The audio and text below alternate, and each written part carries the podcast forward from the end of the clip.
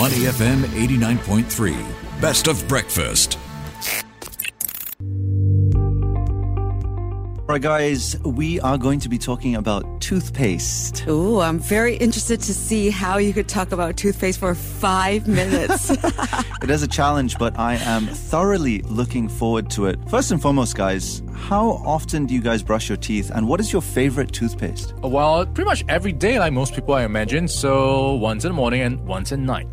Okay, Audrey? I do once in the morning, once in the afternoon as well, just Ah, to, to keep fresh, and then, extra of course, before I go to sleep. A favorite brand of toothpaste, I can't say I like one in particular, but Colgate is something that I use a lot. Yeah, I like whatever that has mint in it. So Ah. if you have a decent tasting toothpaste, it works for me. All right, Sensodyne does the trick for me. What else do you guys use your toothpaste for if not for brushing your teeth? So I remember back in college, people were telling me if you have pimples, you should put a little bit of toothpaste on it to dry it out. But there was also a caveat of if you have whitening toothpaste, don't do that because you can actually burn your face. Interesting. And once I heard that, I kind of decided not to even try it, you Ah. know? But I have friends who swear by it. I don't know if that's true. All right, I've right? tried the mirrors before to remove some of the water stains. It seems to work sometimes, sometimes it doesn't. I'm not sure why. So defogging the mirrors. Yes, that's right. All right, so interesting. We'll get into some interesting uses of toothpaste, which comes in pretty handy cleaning up around the house. But firstly, let's go into what toothpaste is made up of.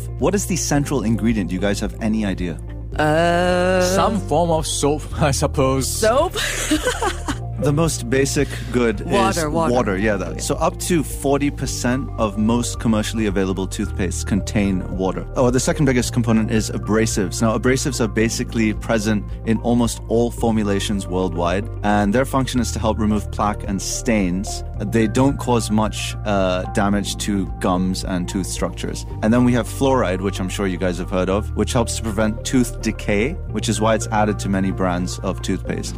Now, here's the key it doesn't come in a very high percentage of toothpaste, but detergents and antibacterial agents as well are a key component. Hmm. And that is why we're going to be talking about why they're good cleaning agents. So, first and foremost, mobile phone screens. Now, I'm sure you guys invest in screen protectors. Yeah. Yeah, I typically put a new one on my phone every three or four months or so, or whenever I see a scratch. Now, to save your screen from smashing from the inevitable moment when you drop your phone, you will notice small scratches starting to appear. And to remove these scratches, you can lightly rub a small portion of toothpaste with your finger and rinse away the excess with a damp cloth. Have you guys ever tried that? No. I- Intriguing.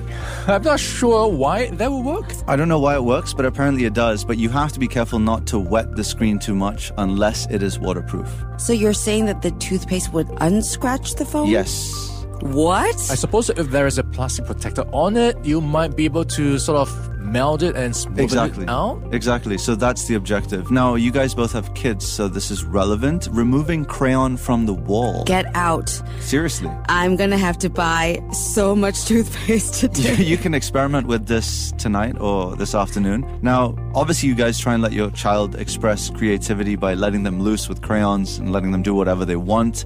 You turn around for two minutes and you see a complete mess, right? Now, toothpaste can come to the rescue here. If you apply a little bit of toothpaste to a damp cloth and rub away the crayon, rinse and dry the wall, test it on a small area first to ensure it doesn't smear the paint, especially if you have high glass walls. But otherwise, apparently, voila, it does the trick. Wow. Ryan, thoughts? Yeah, You look a I'm bit not puzzled. sure why I would need to use toothpaste. Skeptical. I probably use um, something that's meant for cleaning walls anyway. So if I'm stuck in a pinch, maybe I could try it out. All right, carpet stains is another one. Audrey, do you tend to I- spill stuff on your carpet? Uh, not me, but to your point, I have kids, so they have spilled coffee and stuff on my white carpet, and I would have to call a guy to come clean it.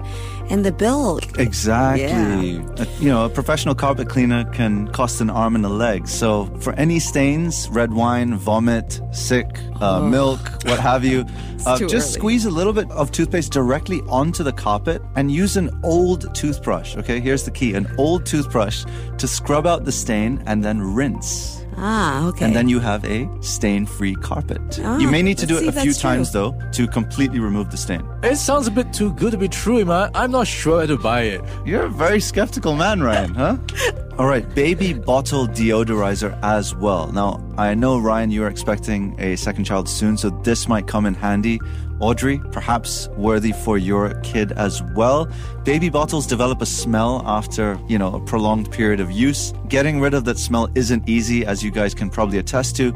Toothpaste could also be the solution for this. A little bit of water and toothpaste solution will reduce the smell of sour milk and get you back to enjoying baby smell. So you add some toothpaste into the bottle and then you use like a sponge Exactly. and then you Yes. wash it like Yes. uh, like detergent. Yes, simple as one, Okay. two, three. Yeah, I'll try it out. I don't mind one or two toothpaste hacks. All right, and finally, reviving silver and brass. You can bring your jewelry and other items back to life with the helping hand of, you guessed it, toothpaste. Oh, You'll need a soft bristle toothbrush. Mm-hmm. This is very key. To rub in a light circular motion, you just use a dab of toothpaste, and once you have done so, rinse thoroughly and polish with a soft, dry towel, and then dry again. All right, good to know. Did you understand those instructions? I got it. All right, well, truth be told, apparently this all works, so good luck with it.